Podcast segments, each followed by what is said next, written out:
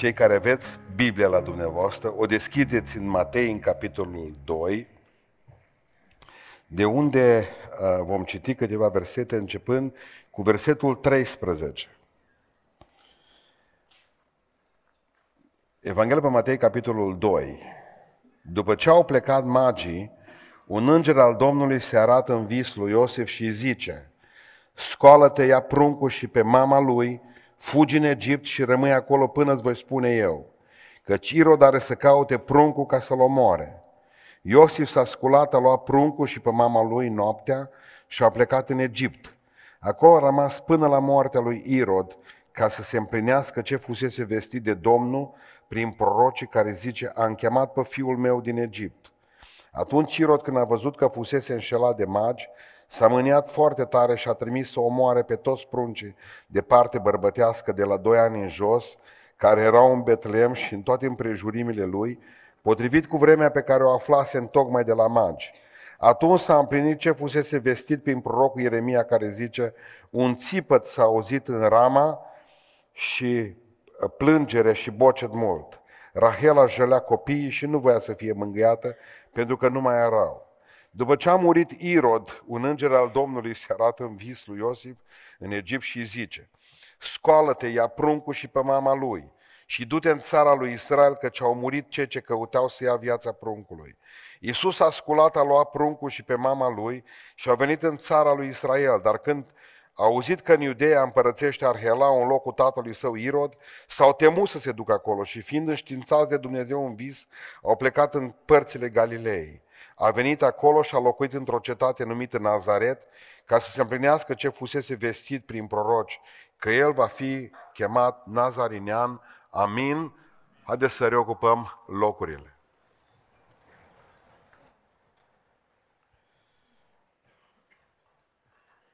Vreau uh, în această seară, înainte de a predica din textul acesta, vreau să încercăm să rezolvăm, dacă se poate, că nu cred că dețin toate elementele, dar măcar poate că vă pun pe gânduri.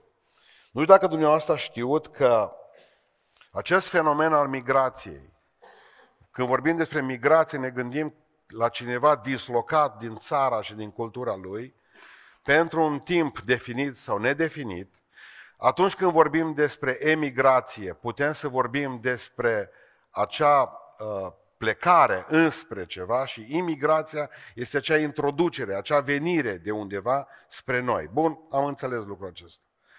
Problema s-a pus în ultimii ani, pentru că nu știu dacă dumneavoastră vă dați seama, realizați, dar se întâmplă ceva ciudat cu Europa noastră.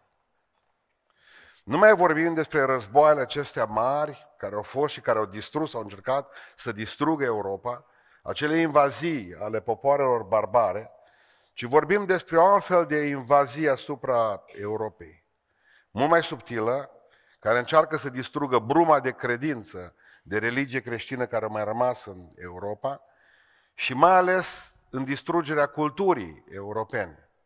Nu știu dacă dumneavoastră știți, dar toată această masă mare, migrantă, care vine spre Europa, este o mare parte dintre ea reușește să vorbească creștinilor și să spună că ceea ce se întâmplă este perfect biblic, folosindu-se de exact de acest pasaj pe care eu l-am citit astăzi. Și ei spun în felul următor. Religia creștină se bazează, are un început tocmai într-un fenomen migrator. De frica lui Irod, Maria și Iosif au plecat și l-au luat pe pruncul Iisus Hristos și l-au dus în Egipt, unde au stat între 3 și 7, maxim 7 ani, până când au venit din Egipt și s-au așezat din nou în Nazaret. Și ei spun așa, dacă religia voastră se bazează nou testamentală, pentru că au și un sprijin din Vechiul Testament. Vă rog să uh, țineți minte pasajul din Levitic 19, versetul 33 și versetul 34. Dacă un străin, spune aici în Levitic, vine să locuiască împreună cu voi în țara voastră, să nu-l asupriți, să vă purtați cu el ca și cu un băștinaș și să-l iubiți, iar uh, ca pe voi înșivă, pentru că și voi ați fost străini în țara voastră. Acum uh, suntem în miezul unui scandal numit Ditrău. Da? Acest, uh, această problemă care a ajuns cumva să fie preluată prin ricoșeu de către secuii din, uh, din mijlocul țării. Cum să împacă acest uh, pasaj biblic și ceea ce spun ei, cum că în Noul Testament religia creștină, nu numai cea iudaică, atât creștinismul cât și iudaismul au ca bază primirea emigranților. Cum poate preotul catolic din Ditrău să spună că nu dă voie cu comunitatea lui celor doi brutari care au venit să muncească pașnic acolo. Și facem o mică, doar o mică paranteză. Situația din Ditrău e mai grea pentru Biserica Catolică, pentru că unul dintre migranți e musulman, dar celălalt e catolic. Din cei doi sri lankezi care sunt la Ditrău. Care este poziția noastră ca biserică în momentul în care, ca oameni al lui Dumnezeu, care încercăm să gândim, nu? Cred că trebuie să și gândim. De aia Dumnezeu cap, nu numai să tragem bluzele pe el. Bun. Ghidaj pentru pulovără. Uh, eu cred că eu cred că trebuie analizat din punct de vedere Mă întrebau studenții mei, fac o mică paranteză iar, mă întrebau studenții mei sâmbătă ce a vrut să spună Iisus Hristos când a zis că cei care are o traistă astăzi să o vândă și să-și cumpere sabie. Parcă nu e un pasaj cristic. De ce se întâmplă lucruri când Dumnezeu spune, uite, înarmează-te? E o poveste. E o poveste lungă și nu o discutăm astăzi. Dar asta trebuie să o rezolvăm, pentru că au intrat în poporul lui Israel o grămadă de străini, în momentul în care ei, la rândul lor, emigrau din Egipt spre Canaan. Și a spus, nu asupriți pe oamenii aceia, purtați-vă bine cu ei, pentru că și voi ați fost ca ei. Da? E bine, dar ceea ce putem să vedem noi acolo este faptul că oamenii aceia nu s-au mai închinat zeilor lor în mijlocul copiilor lui Israel. Nu au mai primit dreptul să se să-și aducă și idolii cu ei, ci doar viața. Le-a fost protejată doar viața, nu și religia. La noi nici măcar nu, atât nu mai putem să uh, vorbim. Da? Pentru că la un moment dat Naomi se uită la Rut, cei care citiți Biblia, știți că și-a luat o noră moabită. Și când Rut a plecat în țara ei, când Naomi a plecat în țara ei, Rut a zis, vreau să vin și eu cu tine. Da, dar i-a spus Naomi, vezi că în momentul în care ajunge acolo, acolo este o religie iudaică în care noi ne închimăm la Jehova, nu ne închinăm la bucățile astea de lut care le aveți voi aici. Și zice Rut un lucru care ar trebui ca să ne facă să înțelegem rapid problema emigrației. Dumnezeu meu va fi și Dumnezeul tău. Punct. În momentul în care tu ai, te duci acolo și ai un Dumnezeu Jehova. Eu, când mă duc acolo în țara aceasta, pur și simplu îmi las idole aici. Eu mă duc și mă pun sub protecția Dumnezeului tău. Ce se întâmplă în ultimul timp? Oare trebuie să apelăm la istorie? Să înțelegem situația, uh, situația Europei de astăzi? Când vorbim despre migrație? Haideți să facem doar, o, doar o, da, o dată, o clipă, puțin popas în istorie. Anul 376 după Isus Hristos. Domnea în Imperiul, uh, în Imperiul Roman uh, Occidental, domnea împăratul Valens, care primește, care primește o rugăminte de la 100 de mii de goți care erau în fața Dunării. Și au zis așa, noi suntem urmăriți de huni. Suntem 100 de mii de goți cu soțiile noastre, cu copiii noștri, cu... și vrem ca să trecem Dunărea, să ne lași, să trecem Dunărea la voi. Și dacă voi ne lăsați să stăm pe teritoriul vostru, veți avea oameni care să vă muncească, unul la mână, doi, veți avea luptători. din mijlocul nostru puteți să vă luați luptători. S-au tot gândit romanii ce să facă. Și au zis, hai să-i acceptăm. În momentul în care au zis da, nu 100 de mii de goți au trecut Dunărea, ci aproximativ 250 de mii de goți au trecut Dunărea. În momentul în care au ajuns dincolo de Dunăre, au început să prade Imperiul Roman din interior, pentru că trebuia să mănânce.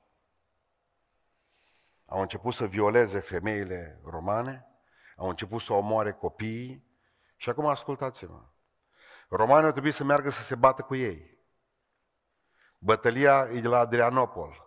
Pentru cei care citiți istoria la școală, știți că de fapt Adrianopolul a fost sfârșitul împăratului Valens, care o primit pe goți și care a luat o săgeată în piept de la un got și a murit de mâna goților. 376 nu e altceva decât începutul sfârșitului Imperiului Roman. Cine nu învață din istorie, din greșelile istoriei, vă rog să mă iertați, îi parcă pe univa predestinat să le repete. Să le repete. Uh, mii de musulmani în fiecare zi intră în Europa. Pentru ca să înțelegeți cultura musulmană, am predat istoria religiilor și trebuie ca să le citesc tot Coranul și trebuie să citesc tot ce se putea cât mai mult despre religia lor. Islamul se bazează pe cinci stâlpi. 1. Rugăciunea, ob- ă, vă rog să-mi iertați prima dată, citită obligatoriu a Coranului. Zilnic, cele patru, cinci rugăciuni pe care le au, cel de-al doilea stâlp, rugăciunile. Al treilea stâlp, odată în viață trebuie să te duci la Meca ca să devii hagi. Patru, al patrulea stâlp, postul numit de Ramadan, timp de 30 de zile, o lună pe an postesc. Și al cincilea stâlp este zacatul. Zacatul este o strângere, o obligație financiară a musulmanului de rând de a dărui lucrării islamului pentru a-și ajuta musulmanii în nevoie. Musulmanii în nevoie. Zacatul este o obligație musulmană pentru a avea grijă de musulmanul care e nevoie. În mod special cel care provine din zone de conflict și nu are ce trebuie. Zil, crucea, semiluna roșie este mult mai bogată decât crucea roșie. Avem război în Siria. În jurul Siriei sunt, toate țările sunt musulmane. Zacatul ar trebui să-l folosească pentru a-și ajuta propriii lor coreligionari și propriilor oameni. Arabia Saudită, care e la 1200 de kilometri, da, 1200 de kilometri de uh, Siria, zona lor, au 100 de mii de corturi cu aer condiționat în ele, noi noița, în care pot merge, să bage 3 milioane de, de, de musulmani în corturile respective. N-au folosit unul din ele. Preferă să-i trimită 4.000 de kilometri mai încolo până în Europa. Când deja, când normal ar trebui să fie obligația musulmanilor să aibă grijă de musulmanilor. Să nu îi forțeze într-o migrație, într-o altă cultură, într-o altă civilizație și într-o altă religie. Un deget nu mișca cei din Arabia Saudită. Ei au Dubaiul, ei au petrolul, au acolo e cuveitul, acolo sunt toate bogățiile lumii, adunate împreună, că stau pe un munte de petrol în continuare. Corturile stau goale, niciun musulman în ele. Ei vin în Europa. Au zis cei din Arabia Saudită, în urmă cu câteva luni de zile, următorul lucru.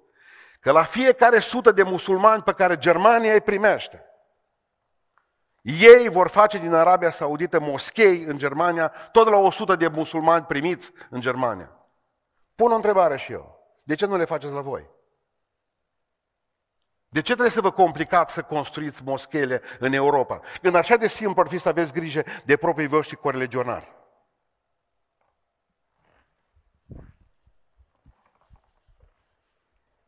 Vreau să scot în evidență doar că creștinii trebuie să fie buni nu proști. faceți deosebire între prostie și bunătate. Vă mai spun ceva. Vor să dilueze și să distrugă creștinismul și civilizația europeană. E o invazie cum n-a mai fost niciodată, e una tăcută, silențioasă. E război. În momentul în care avem război undeva într-o țară, automat din, din țara aceea trebuie să plece. Soțiile, copiii, bărbații, femeile la grămadă, bătrânii, toată lumea pleacă pentru că războiul nu alege. Corect, bun. I-au așteptat în Europa să vină ca de, ca de la război. Și au așteptat să vină cu, au zis că vin cu copii în brațe. Le-au adus mâncare Gerber, le-au adus uh, cărucioare, le-au adus uh, scaune pentru mașinile care se, pentru, se poate să-i pună în, în... Și dacă ați văzut reportajele, sunt neatinse, sticle de lapte și au pus tone întregi de lapte praf. Nimic atins. De ce? Nu ar veni cu copiii. De acolo au venit doar oameni între 20 și 30 de ani, fără neveste, că neveste găsesc în Europa. Dumneavoastră ați auzit de legea care guvernează islamul, Sharia. Eu nu vreau ca vreodată în România mea legea aceea, legea aceasta să fie. Nu vreau. Și asta vă spune unul care știe că din țara aceasta a plecat o grămadă să-și găsească loc de muncă în altă parte. Dar când ne-am dus acolo, nu noi am făcut jocurile. Ne-am dus să muncim. Vreau să vă spun ceva, că un musulman are voie să se căsătorească cu o non-musulmană. Dar dacă o musulmancă se căsătorește cu un non-musulman, cu un creștin, să spunem, femeia aceea, conform legii șaria, trebuie omorâtă. Legea șaria spune în felul următor, cine vorbește de rău pe Mahomed, cum o fac eu acum, cine vorbește de rău Coranul, trebuie să fie ucis. Asta lege vrea să vă guverneze.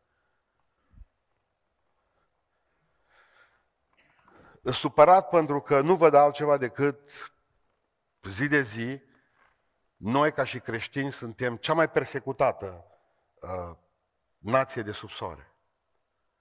Cea mai bajocorită națiune de sub soare. Adică o preluare strategică a Europei. Și când am avut o discuție cu un musulman și mi-a spus că și Hristos o trebuie să fugă când a fost mic în Egipt, știți ce am spus? Băiete, Hristos a plecat în Egipt cu părinții lui până când au trecut necazurile. O sta câțiva ani de zile, 3, 4, 5 ani de zile. Și au venit de acolo, înapoi în țara lor. La voi s-a sfârșit de război de 20 de ani și voi tot în Europa sunteți. Dacă ați plecat din Europa pentru că a fost război, hei, e pace la voi în țară. Duceți-vă înapoi în țara voastră. Folosiți și acest drept pe care îl aveți de a pleca înapoi. Nu poate conceput să ne placă kebabul.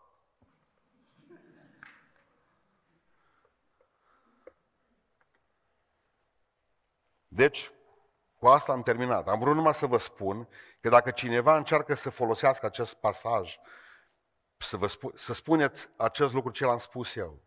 Hristos a stat un timp acolo în Egipt, până când au trecut problemele din țara lui și automat când au trecut, au plecat într-o viteză foarte mare. Așa că la voi e pace deja. Drum bun. Drum bun. Titlul predicii mele se numește în seara asta Refugiați. Ce le-au adus magii, mai țineți minte? Aur, smirnă și tămâie. Acum v-a spus întrebarea lucruri de preț. V-a spus întrebarea de ce le-au adus darurile acestea. Pentru că noaptea ce au trebuit să fugă. Pentru că Dumnezeu știe foarte bine că oamenii au nevoie de lucruri și că Dumnezeu trimite pâinea prin alți oameni. Dumnezeu știa în acea noapte ceea ce nu știa Iosif. Înainte de a veni magii, Iosif nu știa că mai are câteva ore de stat până când Duhul Dumnezeu îi va vorbi și îi va spune pleacă din țara aceasta, scapă-ți viața pentru un timp, fugi în Egipt. N-aveau un ban, erau săraci, atunci când Hristos, Domnul, a fost dus la binecuvântare, dacă vă aduceți aminte, la templu să-L țină în brațe, spune Sfânta Scriptură că nu au avut decât niște turturele de dat acolo. Numai oamenii ultra săraci aveau turturele. Săraci aveau câte un miel, dar ei n-au avut nici măcar acest lucru. Dumnezeu știa că aveau de făcut o călătorie și Dumnezeu, prin magia aceea, le-a asigurat această, le-a asigurat această călătorie. Dacă întrebați pe Iosif și pe Maria, mă, cum a fost Crăciunul? Bine, zice, trebuie să fugim.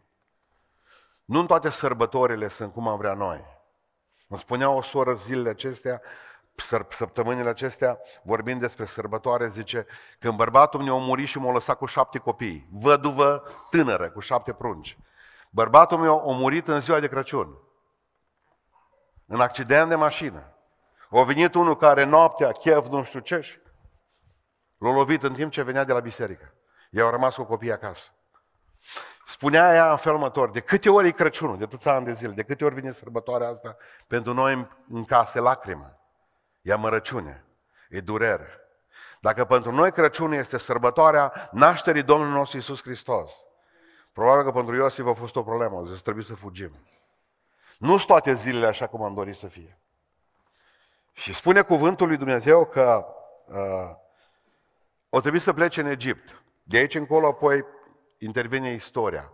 Ar fi plecat în Egipt, aproape de Cairo, deja există o mănăstire coptă acolo, localitatea se numește Matarea, lângă Cairo, și acolo este un smochin sub care a stat Fecioara Maria împreună cu pruncul și l-a ținut în brațe. Smochinul acela ți-l arată, ți arată acum, după 2000 de ani, călugări, călugării copți. Pe aceea ți arată tot în Matarea, cei care ați fost în Egipt, Acolo îți arată peștera în care au stat câțiva ani de zile, între 3 și 7 ani, după istorie, dacă ar fi să vedem când a murit uh, Irod. Între 3 și 7 ani au stat acolo până când Duhul Dumnezeu le-a spus să plece înapoi în Israel. Uh, nu știu dacă e smochinul ăla pe bune. Nici peștera nu știu dacă e pe bune. Știu, nici călugărie nu știu dacă e pe bune. Dar nu asta problema noastră. Pentru că mi se pare mult mai periculos lucru, mult mai periculos lucru ce spun românii. Că zic românii că Iisus Hristos a stat acolo în, în, în Egipt, dar a învățat toate lucrurile astea um, ciudate. Au venit de acolo instruit, gata. Nu a învățat nimic de acolo. Nu au avut ce să ia din Egipt. Zice un student de-al meu către mine. Acum ascultați întrebarea aceea. Țineți minte cum am vrut să facem pace între noi atunci. Am mai avut Maria și alți copii. Am zis, hai să judecăm logic. Acolo zice că Iisus Hristos a fost întâiul născut, în Biblie. Scrie în două locuri, întâiul născut. Bun. Biserica zice că au fost veri. Eu am zis, eu am zis și v-am spus vouă ca să nu ne mai certăm, haideți să zicem că au fost copiii ceilalți frați a Domnului Iisus Hristos dintr-o altă căsătorie, acești din o altă căsătorie, a lui Iosif.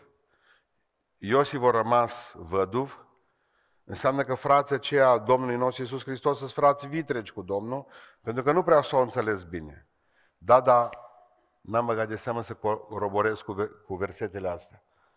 Păi dacă o mai avut Iosif și alți copii, atunci nu era normal să-i ducă pe toți în Egipt. Ăștia pe cine i-au lăsat acasă? Păi vă dați seama cum am încuiat. Dar asta e subiect deja și pentru dumneavoastră. Nu numai pentru mine, nu? Logic. Dacă, dacă ori mai avut alți copii în față, Iosif cu altcineva, logic? Logic, da sau nu? Cu cine lăsa acum? Ca ce zice că o lua numai pe Maria, pruncul, și-a plecat. Și-a plecat. Nu știu, dar oricum nu ne certăm pentru atâta problemă. De ce s-a întâmplat fuga aceasta în Egipt? Haideți să vedem câteva lucruri practice, că până ne interesează lucrurile practice din Sfânta Scriptură. Ce putem noi să facem? Ce putem noi învăța de aici? Iisus Hristos, Dumnezeu a îngăduit ca să se plece în Egipt, pentru că trebuiau să se împlinească profețiile din Vechiul Testament. Două profeții mari. Unu, vor chema pe fiul meu din Egipt, zice Dumnezeu, și a doua profeție mare este că va fi numit Nazarinean, pentru că din Egipt s-a așezat în Nazaret. Și vreau să înțelegeți un lucru. Că atunci când Dumnezeu spune ceva, când Dumnezeu face o promisiune, uite, o promisiune prin o profeție, că pruncul meu va fi chemat, fiul meu va fi chemat din Egipt, sau că va fi chemat Nazarinean, pentru că va sta în Nazaret. Dacă Dumnezeu spune ceva, Dumnezeu se ține de cuvânt. Mișcă istoria. Dumnezeu când a spus ceva în dreptul tău, tu zici, o imposibilitate ca Dumnezeu să mă vindece. Dar Dumnezeu va hotărâ pentru tine ca toate legile fizicii, toate legile speciale care spun, domnule, uite, așa știm că din cauza asta faci asta, asta și boala asta. Dumnezeu le va îndepărta pe toate pentru că acela care face legile are dreptul să și le încalce toate legile pe care le-a făcut. Că dacă nu ar fi sclavul propriilor lui legi, Dumnezeu dacă a spus ceva în dreptul familiei tale, Dumnezeu dacă a spus ceva în dreptul pâinii tale, nu întreba tu cum va face Dumnezeu lucrul ăsta. Pentru că Dumnezeu oprește istoria pe loc, dacă trebuie. Dumnezeu mișcă oamenii. Dumnezeu mișcă lucrurile. De undeva i-o chemat din Iran, veniți voi, sponsorii, ori venit tăie timp de 2 ani de zile, mânați de o stea, ori ajuns, ori dat banii, ori dat uh, smirna și tămâia și bogățile și aurul pe care l-au avut. De acolo încolo Dumnezeu a spus prin vis, prin vis lui Iosif. De ce am cântat? Vocea lui se aude, vocea ta se aude. Și îți dă pacea în suflet. Du-te în Egipt. S-a dus în Egipt. Asta înseamnă călăuzirea lui Dumnezeu. Dar Dumnezeu când dă călăuzire, dă și har. Dumnezeu când dă călăuzire, dă și smirnă, și tămâie, și aur. Domnule, am uh, un gând frumos, am un vis, vreau să fac lucrul ăla. Dacă e de la Dumnezeu, nu te mai gândi, oare vom avea mijloace financiare să facem lucrul ăsta? Când Dumnezeu zice un lucru, restul mărunțișuri pentru el. Dumnezeu va duce la bun sfârșit tot ce a spus în dreptul tău. Dacă Dumnezeu zice, asta se va întâmpla, asta se va întâmpla. Pentru că, dacă băgați de seamă aici, Dumnezeu mișcă și cerul și pământul pentru a împlini tot ceea ce este de spus în dreptul vieții tale. Al doilea lucru foarte important. A fost o trecere în revistă, fuga asta în Egipt, a întregii istorii a lui Israel. Israel și-a găsit ca națiune refugiu în Egipt. Atunci când a fost foamete în Israel, pe vremea când Iosif era prim-ministru în Egipt, Dumnezeu prin Iosif, zice, a ales, m-a ales pe mine să vă rămână, să vă rămână sămânța vie în țară, zice Iosif. Și o merg și o chema pe taică și pe frații lui și le-a dat un ținut numit Gosenu, Gosen, și a zis, stați aici și mâncați aici din bunătățile acestei țări și să nu uitați niciodată că Dumnezeu v-a folosit pentru un timp și-a folosit țara asta pentru un timp să aveți parte de binecuvântare ca românii în Spania pe vremuri, ca românii în Italia. Și Dumnezeu a spus în felul următor, Dumnezeu i-a scos prin Moise și i-a pregătit pentru Mesia. Israel nu face altceva decât să-și bată joc de, această, de acest obiectiv pe care Dumnezeu l-a însemnat în dreptul lor. Când va veni Hristos, voi să-L recunoașteți ca Mesia. A venit la ei săi și nu i-a primit. Exact așa a făcut Dumnezeu cu Fiul Său. Exact cum a făcut cu o națiune întreagă. A zis Dumnezeu, uite, pentru un timp te duci în Egipt, cum am dus o națiune întreagă. Mesia pleacă în Egipt. S-a întors de acolo și nu l-a cunoscut. Pentru că, de fapt, până la urmă, istoria mea e istoria țării în care sunt. Și trebuie ca să nu vă mai blestemați uh, neșansa de a fi români. Pentru că până la urmă consider că e și o binecuvântare, e și un blestem. Și în același timp consider că Dumnezeu a pus niște granițe conform fapte 17 în dreptul fiecare dintre noi. Și dacă Dumnezeu te-a născut în România, înseamnă că te-a născut cu un scop aici. Și vreau să mulțumesc lui Dumnezeu pentru țara mea, că mă pot închina liber Mă pot închina liber în țara aceasta. Vreau să mulțumesc lui Dumnezeu pentru că așa cum sunt, cum sunt guvernanții noștri, Că nu mai pot nici vorbi de ei, că nu mi-au luat medicamentele de tensiune și mă enervez acum în clipa asta. Deci așa cum sunt, așa dâmbovițeni cum sunt, avem o țară, e un miracol, Dumnezeu să binecuvinteze România. O țară din care tot se fură de 100 de ani și tot mai există. Asta e un lucru minunat. Vreau să, vreau să vă spun un alt lucru foarte important.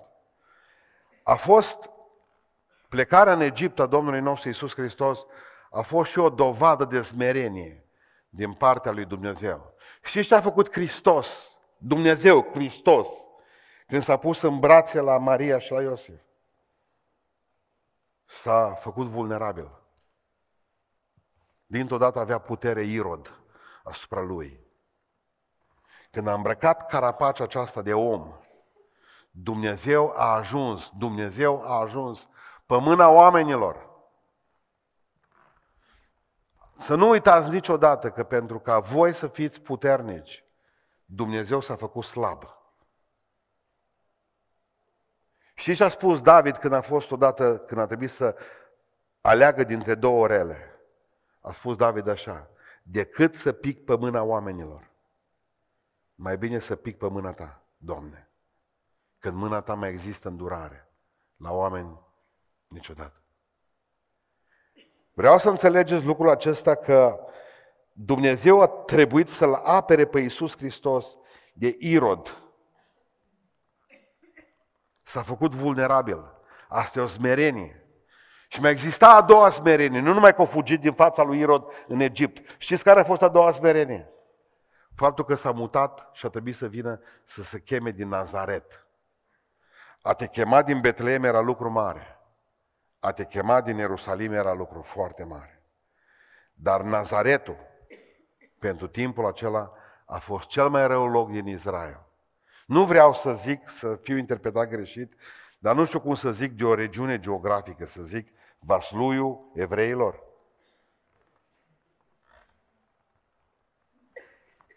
De unde ești?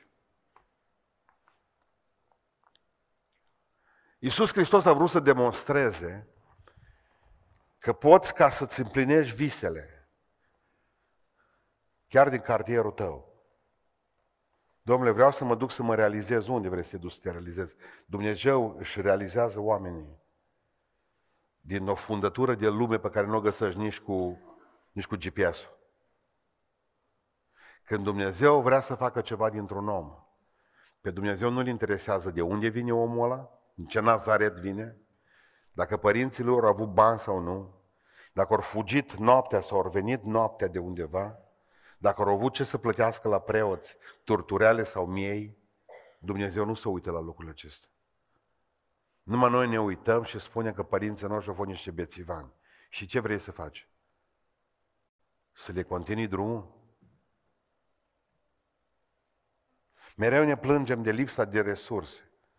Faptul că suntem români, știți, suntem din Oradea, din Beiuș. Ce să facem? Chiar vorbeam, venind în coaș pe drum, cu surorile, nevastă mea și cu cele două surori cu care am venit, cu Otile și cu Adriana, zile acestea un predicator.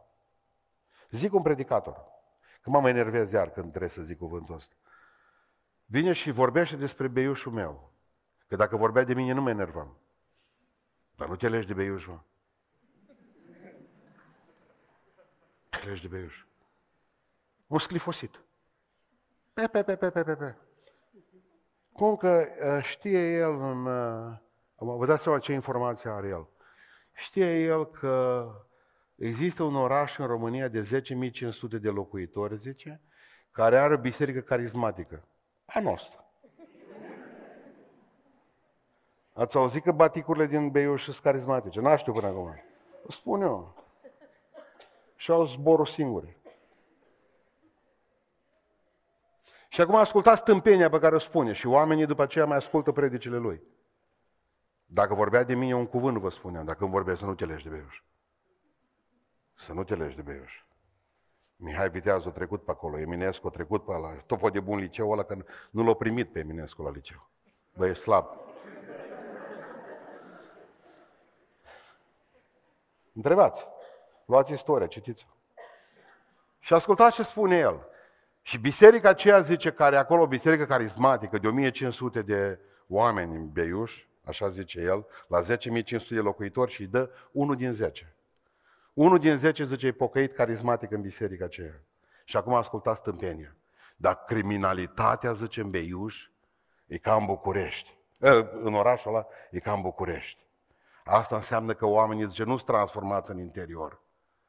Știți ce groază băgată mine? Când am auzit ce criminalitate e în orașul. Cum mai ies o seara pe stradă? Cum mă mai pot eu uita în ochii polițiștilor?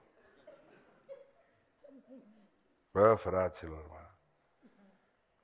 Faptul că ești din Beiuș, vă rog, nu îmi cer scuze, vă rog să-mi iertați că sunt din Beiuș.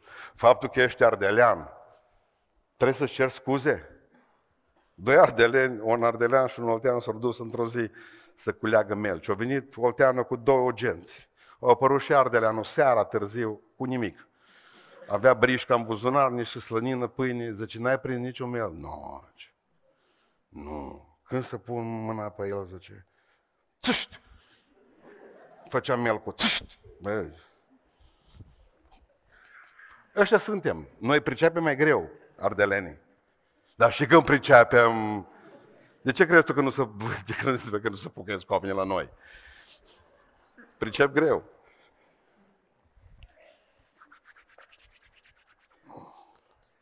Știți cum mi-au pus pe cruce? Vă mai aduceți aminte? I-N-R-I. Iisus o trebuie să-și bată joc de el. Iisus Nazarineanu, poate ieși ceva bun din Nazaret, din vasluiul Israelului, poate ieși. Nu poate. Asta au vrut să spună Pilat. Iisus din Nazaret, regele iudeilor. De acolo vă trebui rege. Niciodată să nu blestemați întunericul. Aprindeți lumini. Din bucățica aceea de probleme pe care o aveți, faptul că ați avut un trecut, faptul că aveți necazuri, faptul că nu reușiți performanța să vă cunoașteți încă părinții, nici mamă, nici tată, crescuți la casa de copii din Beiuș sau în altă parte. Nu trebuie ca să blestemați întunericul ăsta, faceți ceva. Ce a trecut în Siviu? O fugit împreună cu părinții. Altceva. Ce vedem aici? A fost o problemă de sincronizare, fuga asta în Egipt. Voia să-l omoare Irod pe Domnul nostru Iisus Hristos. Da sau nu? Dar nu putea să-l omoare decât la împlinirea vremii. Hristos a venit în lumea aceasta nu când au vrut oamenii, ci a venit la împlinirea vremii când a vrut Dumnezeu. Punct. Și Dumnezeu, Hristos, nu putea pleca din lumea aceasta decât la împlinirea vremii. Nu-l putea omorâ în fașă Irod. Din ce cauză? Pentru că trebuia să crească mare. Trebuia să predice, să țină predica de pe munte, ca să avem noi ce predica anul ăsta la Oradea. Pentru că Isus Hristos trebuia să-și aleagă 12 apostoli cu care să umple lumea. Pentru că Isus Hristos trebuia să facă minuni la care noi să ne mirăm și să ne dăm seama că există șansă. Hristos nu putea pleca din lumea aceasta când uh, credem noi că putea să fie. Nu, ci la împlinirea vremii. Dumnezeu sincronizează sincronizează trecerile vieții noastre, prin trecerile vieții noastre. Unul dintre prietenii mei, mai în vârstă decât mine, că l-am întrebat, cum s-a căsătorit? Cu aleasa inimii lui. Unde v-ați întâlnit? O scăpă o trecere de petoni. Gândiți-vă ce sincronizare. Faci doi pași pe liniile albe, ea face doi. Și zice, ce-a fost? O flamă, zice el. Po! Parcă ne-a făcut cineva blitz, cu blițul. Așa a rămas. Mă, opriți dați-l jos de acolo. Clansonau toți, dar ei nu mai aveau treabă. Ei rămăseseră statui. Asta e sincronizare. Vorbim despre timpul lui Dumnezeu. El are un ceas perfect. Dumnezeu îți va da exact la timpul potrivit toate binecuvântările. Dumnezeu nu te va binecuvânta mai înainte de a putea duce în spate binecuvântarea. Dumnezeu are un plan cu tine și nu vei pleca de pe pământul acesta până când nu-ți vei îndeplini planul. Indiferent cât zic maneliștii că dușmani sunt în jurul tău. Dumnezeu are ultimul cuvânt. Nu pleci când vrei tu, nu vii când vrei tu, nu pleci când vor alții, nu mor cai când vor câine. Dumnezeu are un plan pentru toate. Slăvește-L. Are un ceas perfect. Dumnezeu sincronizează lucrurile. Perfect le sincronizează.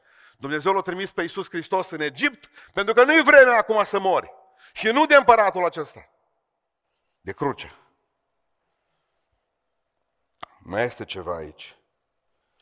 Un sfat pe care vi-l dau. Fiți întotdeauna atenți la, la vocea lui Dumnezeu și la călăuzirea lui Dumnezeu.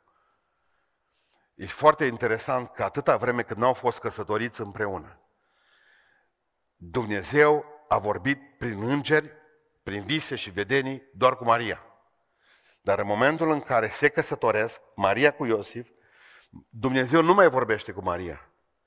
Pentru că Maria are cap, are bărbat. Și Dumnezeu respectă autoritatea, vârful.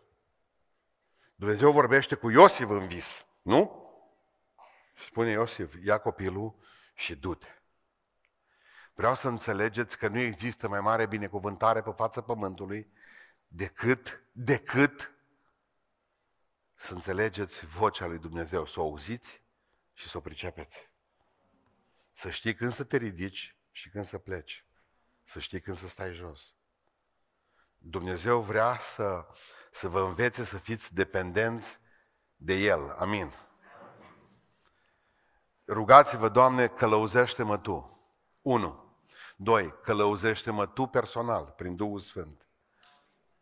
3. Ajută-mă să înțeleg foarte bine că ai metode variate de călăuzire. Ajută-mă să fiu atent la ce îmi spui noaptea, la ce îmi spui ziua. Ajută-mă să fiu atent la ce îmi spui prin oameni. La ce spui prin oameni.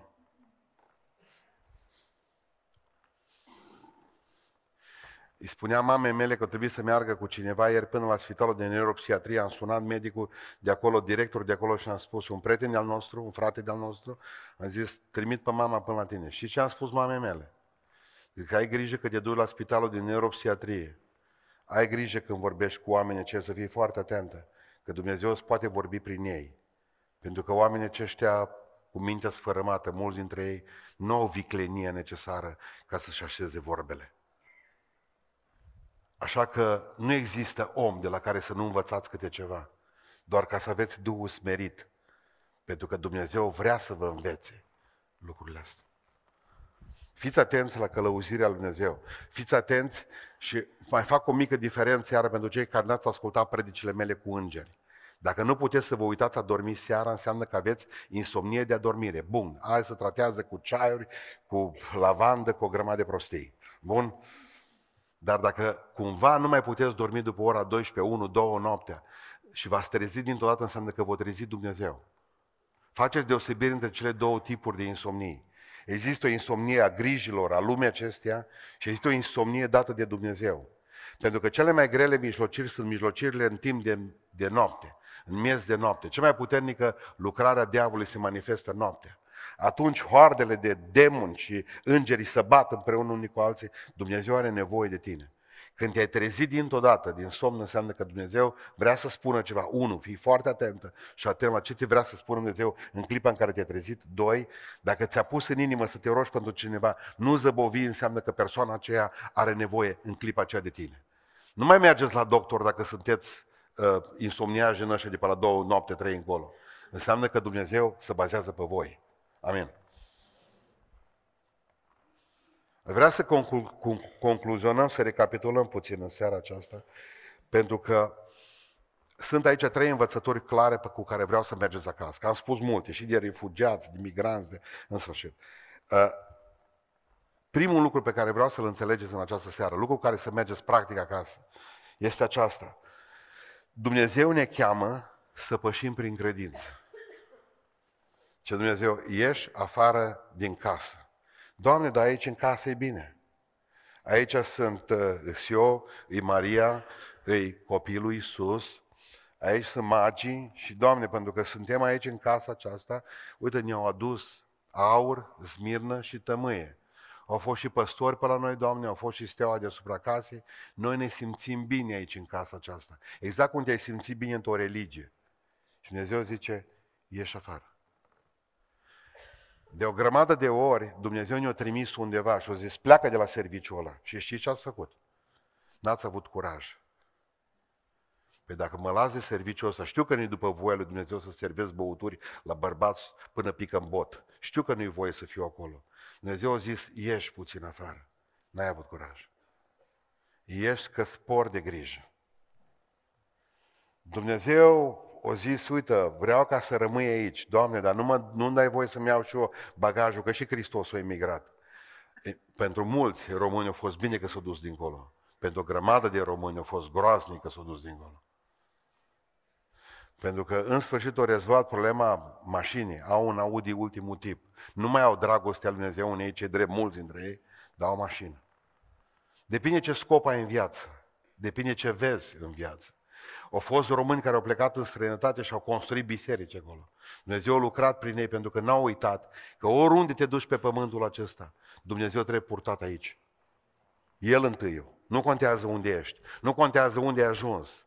Dar Dumnezeu își cere să pășești prin credință. Am văzut o chestie pe YouTube zilele acestea cu o, fiți atenți, o pisică voia să-și treacă puiul. Dacă ați văzut, pisicile, mamele și-au pui în gură. Ea și mută în stânga și în dreapta. O pisică voia să treacă strada, să-și ducă puiul probabil pe cealaltă parte a străzii. Undeva în America. Au filmat unul cu telefonul mobil. Polițistul, când a văzut pisica de două ori, mașinilor trecut tot în viteză, pisica iar înapoi cu puiul în gură, iar s-a dat înapoi. O venit poliția. Imediat. O venit poliția și a oprit mașinile și din partea asta și din cealaltă. Până când o așezat în mașinile să fie liber, pisica s-a întors cu puiul în gură și s-a dus undeva în altă parte. Acum, ce am vrut să vă spun eu vouă? Atâtea drumuri o deschis Dumnezeu pentru noi. Și n-ați avut curajul să pășiți pe ele. Atâtea binecuvântări v-a proiectat Dumnezeu în față și n-ați avut curajul, ci v-ați întors. V-ați întors exact când Dumnezeu am încercat de câteva ori și am văzut vzic, mașinile, vzic, vzic. nu mă mai duc, nu mă mai duc. O să Dumnezeu, gata, mai încearcă o dată, că acum am rezolvat eu problemele astea. Dar nu ai mai avut curaj. Tu ai avut deja două experiențe proaste. Trei. Tu nu mai ai curaj. Și vreau să te învăț în seara asta, frumos, când Dumnezeu zice, pășește, pășește. Pentru că toată viața ta nu o să, n-o să, decât o să splângi lașitatea. Și lipsa ta de binecuvântare cu Dumnezeu o să fie pregnantă. Pășește.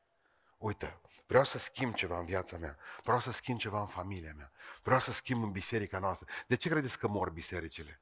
Pentru că n-au curajul să fac un pas. Atât. Un pas le trebuie. Mă, dar jos îi... Ce... Petru, poruncește să vin la tine, papă.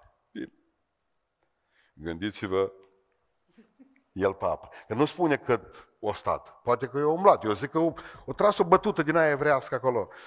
Eu cred că o mers mai mult papă. Până când probabil că s-a mândrit la început. Nimeni nu merge papă ca mine. După aceea s-a îngrozit.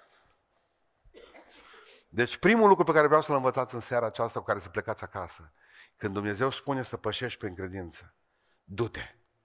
Iosif, du-te i-a spus Dumnezeu. Și Iosif, păi știi, Doamne, am copil mic, răcește pe drum. Du-te! Când Dumnezeu zice să te duci, să te duci. Ieși afară, pocăiaște-te, sfințește-te, renunță la prietenul ăla, renunță la prietena aia, scoate din telefon numele alea afară, oprește astăzi, du-te prin credință. Doamne, dar dacă, cum spunea un prieten meu, dacă mă pocăiesc, mai pot fura. Nu, no, bravo. Ce idee Vă dați seama ce neșansă. Gândiți-vă în țara noastră să se pocăiască toți. Cine mai fură?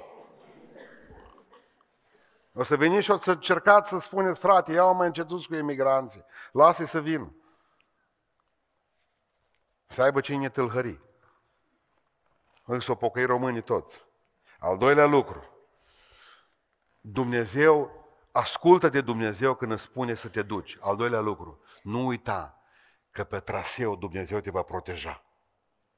Mereu ne gândim ce se va întâmpla cu mine peste 10 ani de zile dacă Dumnezeu mi-a spus că asta vrea de la mine. Vreau să spun ceva, acolo e un drum. Dumnezeu nu protejează doar destinațiile. Nici locul de plecare, nici locul de ajungere. Dumnezeu protejează și drumul. Dumnezeu a binecuvântat poporul său nu numai în Canaan. Dumnezeu l-a, l-a binecuvântat în pustie. Și în pustie. Și în fiecare zi prepeliță, și în fiecare zi mană, și în fiecare zi apă din stâncă. Pentru că Dumnezeu vrea să-ți binecuvinteze întreaga călătorie cu El. De aceea să nu vă fie frică, pentru că Dumnezeu are un drum pentru fiecare dintre noi și și drumul e binecuvântat de Domnul. Și interesant. Și al treilea lucru pe care vreau să vi-l spun și să nu-l uitați, este că Dumnezeu ne va duce la destinație. Să vă explic. Dumnezeu zice, pășește prin credință. Doamne, dar dacă eu pășesc prin credință, legea gravitației, buș, ce Dumnezeu niciodată nu o să zbori câtă vreme nu te lași de pământ. Eu știu foarte bine lucrul ăsta. Eram tineri. Ne-am hotărât că am văzut, de exemplu, cum aveau alții în alte țări deltaplane. Și am hotărât să ne facem și noi. Au rămas mamele noastre fără cearceafuri, nu știu ce probleme au. Le-am proiectat în șură. E greu să proiectezi un deltaplan în șură. L-am demontat.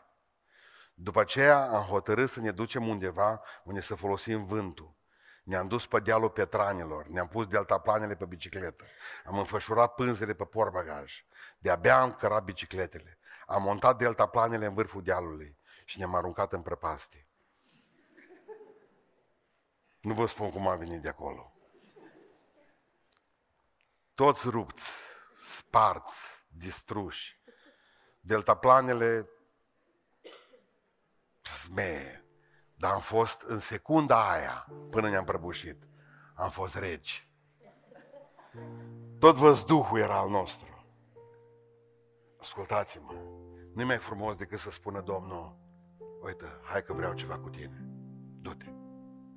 Așa am să zbori. Câte vreme stai aici, bă, eu n-am delta plan. Ce delta plan o să devii un pechinez pe cinste. Tot timpul se gândesc, n-ați văzut cum sunt pechineză? Se uită așa în sus, ce frumos ar vrea să zboare și ei. Parcă le-ar vrea să pus urechile să... Da. Așa mor. Râme. Râme de apartament.